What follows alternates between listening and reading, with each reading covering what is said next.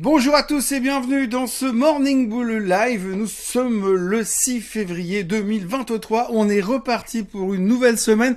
Alors pas la même semaine que la semaine dernière parce qu'il y a quand même beaucoup, beaucoup, beaucoup moins. Et je vous avoue qu'il aura quand même bien fallu un week-end entier pour récupérer de l'immense ratage de vendredi. Enfin, pas pour récupérer psychologiquement ni physiquement, mais surtout pour euh, arrêter de rigoler parce que ça fait depuis vendredi à 14h30 que je me marre quand je vois à quel niveau ils se sont ratés sur les attentes des créations d'emplois des non-farm payers et la réalité. Euh, donc euh, tout est remis en question, mais est-ce vraiment remis en question? Comment le marché va-t-il se comporter maintenant que l'on sait que finalement, eh bien, l'économie ne ralentit pas autant que ça et peut-être, il se pourrait éventuellement peut-être que la Fed revoie son jugement par rapport au taux d'intérêt. Hmm, pouvons-nous supporter ça?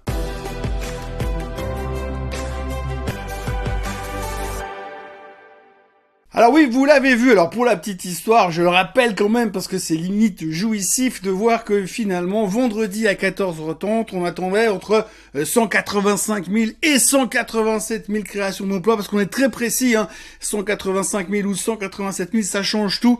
Donc on va dire 186 000 créations d'emplois étaient attendues vendredi à 14h30 et c'est sorti à 517 000. Alors c'est un tout petit peu à côté. 300 000 personnes et des brouettes, ça change pas grand chose à la face du monde.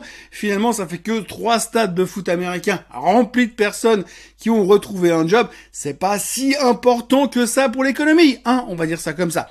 Donc grosso modo, grosse surprise, grosse déception, enfin oui, un petit peu de déception parce que finalement c'est une bonne nouvelle, mais en ce moment, euh, ce genre de bonne nouvelle, on s'en passerait bien parce que du coup, ça voudrait dire que peut-être la Fed va devoir repenser sa manière de terminer sa hausse des taux. Hein. Souvenez-vous, euh, depuis euh, mercredi soir, on est convaincu que la hausse des taux va s'arrêter en mai, qu'ensuite, début mai, ils vont nous annoncer qu'on est sur un plateau et que potentiellement, à la fin de l'année, on repartira dans un cycle de baisse des taux. C'est ce qu'on a pressé, c'est ce qu'on a anticipé, sauf que là, c'est un peu le grain de sable, enfin le gros caillou qui est en train de se mettre dans l'engrenage parce qu'on se dit, ah mais ça cartonne quand même au niveau de l'emploi.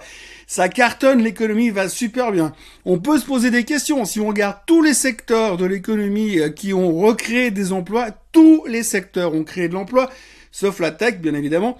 Quand vous virez 250 000 personnes en trois mois, c'est difficile de dire que vous créez de l'emploi pour l'instant, mais c'est pas grave parce que la tech, ils recréeront de l'emploi quand l'économie repartira avec des taux en baisse à la fin de l'année. Mais pour le reste, eh bien, c'était une grosse surprise, on s'attendait pas à ça. Alors on sait, on sait bien sûr que le mois de janvier est toujours un mois qui est un petit peu élastique. Alors souvent les chiffres de l'emploi sont faux parce qu'ils sont remodifiés le mois suivant, mais en janvier plus. En janvier ils sont plus faux que d'habitude. Alors là on sait qu'il y a toujours un petit peu d'élasticité parce que c'est la fin de l'année, le début de l'année, qu'il y a eu des emplois temporaires, que c'est difficile de recalculer. Donc on sait déjà que le mois de janvier est toujours un peu élastique.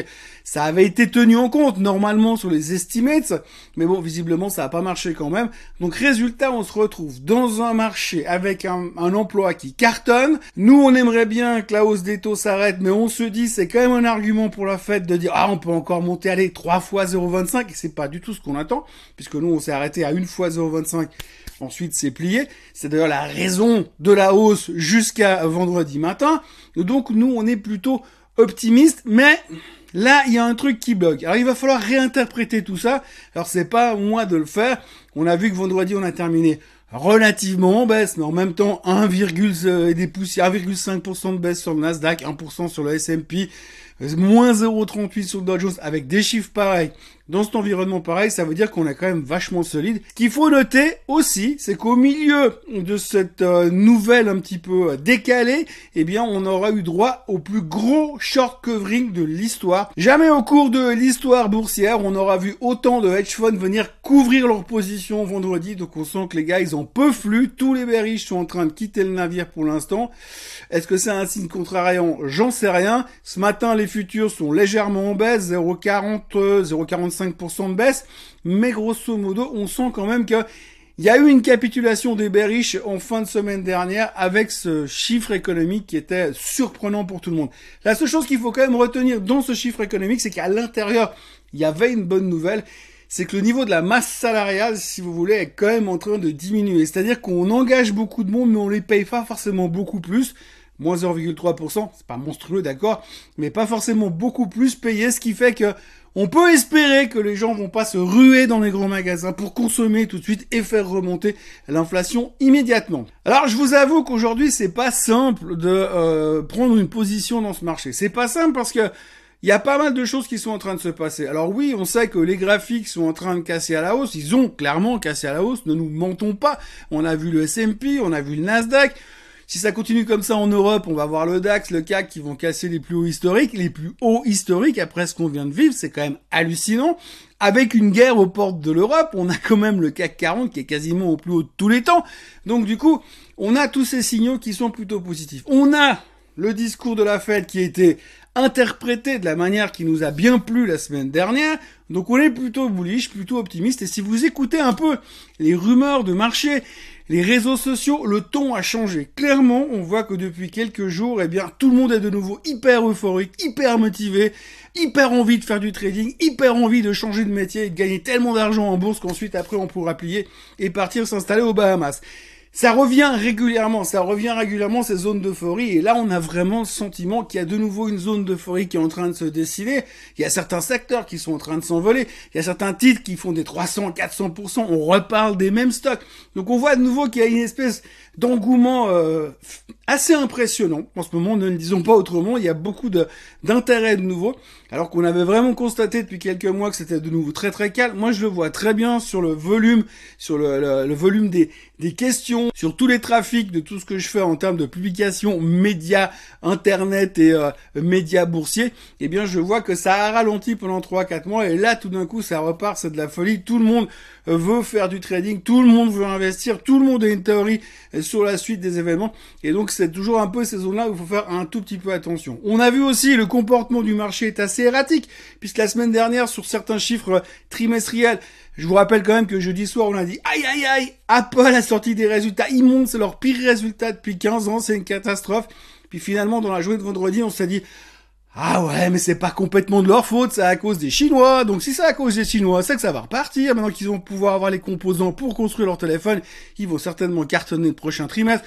Et puis en plus, euh, Tim Cook, il a accepté une réduction de son salaire pour pas licencier des gens, donc franchement, ils sont trop cool. Bref, vous aviez une Apple qui perdait entre 3 et 6% after close jeudi soir, qui termine en hausse de 2,5%. Tout va pour le mieux dans le meilleur des mondes. Ouais, ce marché est un peu dingue pour l'instant, et puis tout a l'air de s'envoler, tout a l'air plutôt pas mal, sauf ce problème de chiffre de l'emploi qu'il va falloir régler. Alors on va voir comment on va l'interpréter ces prochains jours parce que c'est vrai que ceux qui sont plutôt négatifs disent ouais ouais mais attends parce que ça la Fed ils vont commencer à changer leur fusil d'épaule et c'est pas du tout ce qu'on avait pricé euh, dans nos targets du premier trimestre 2023. D'ailleurs, il y a deux graphiques que j'aimerais vous montrer ce matin.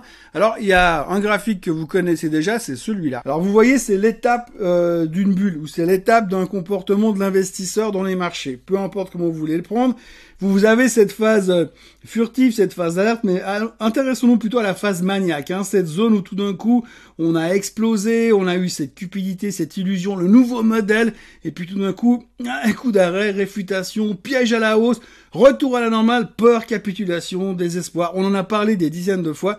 Donc ce graphique-là, on le voit régulièrement. Mais il y a un graphique qui est sorti la semaine dernière qui a été euh, qui a été mise en place par un, un compte euh, un compte Twitter qui s'appelle Trendspider. Alors quand vous voyez ce graphique là, ben, vous voyez en parallèle le graphique que je viens de vous montrer par rapport à la à la à la phase de désespoir et le retour euh, à la normale.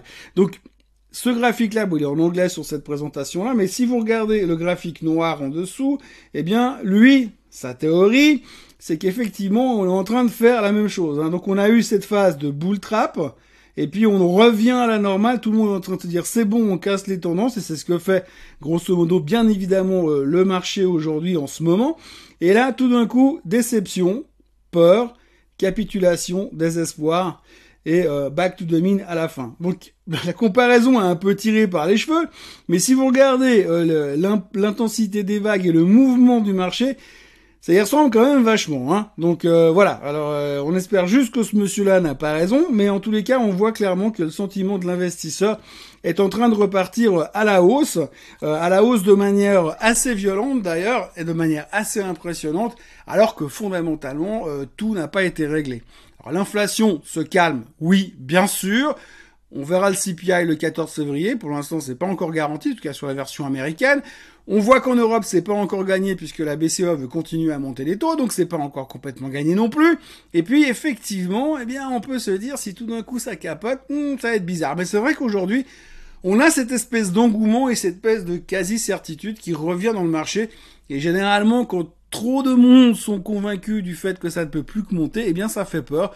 Surtout que fondamentalement, il y a bien des choses à régler. Et je ne parle pas euh, uniquement de la guerre en Russie, je ne parle pas uniquement des problèmes d'emploi à droite à gauche, je ne parle pas uniquement des problèmes de précarité.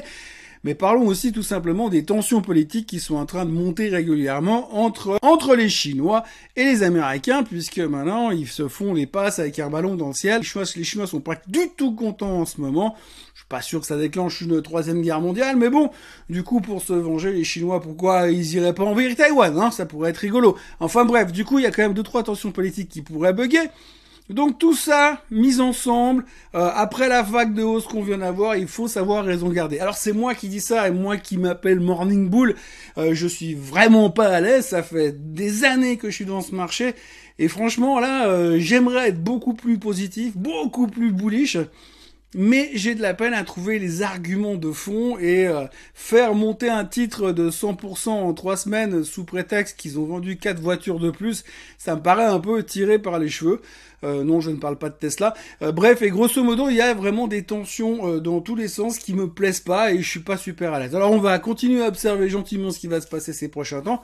Je pense que les chiffres du CPI du 14 février seront déjà une bonne indication pour savoir si la, la, tendance de baisse du CPI se confirme à coup de 0,5-0,6% par mois, ou si par hasard, cette semaine, avec le retour des Chinois, le retour de la consommation des Chinois, le retour de ce soutien euh, de l'économie chinoise dans le monde en général, n'aura peut-être pas impacté un tout petit peu euh, le CPI aux États-Unis. Du coup, ça leur donnerait une autre raison d'être tendu face aux Chinois. Voilà ce qu'on pouvait dire aujourd'hui. Hein. Donc, on démarre une semaine avec un gros euh, question mark, avec un gros point d'interrogation. Quelles seront les conséquences de ces énormes chiffres de l'emploi qui sont sortis euh, vendredi dernier? La réponse, ces prochaines heures. Au niveau des chiffres économiques, aujourd'hui, c'est super calme. Il y aura les retail sales en Europe.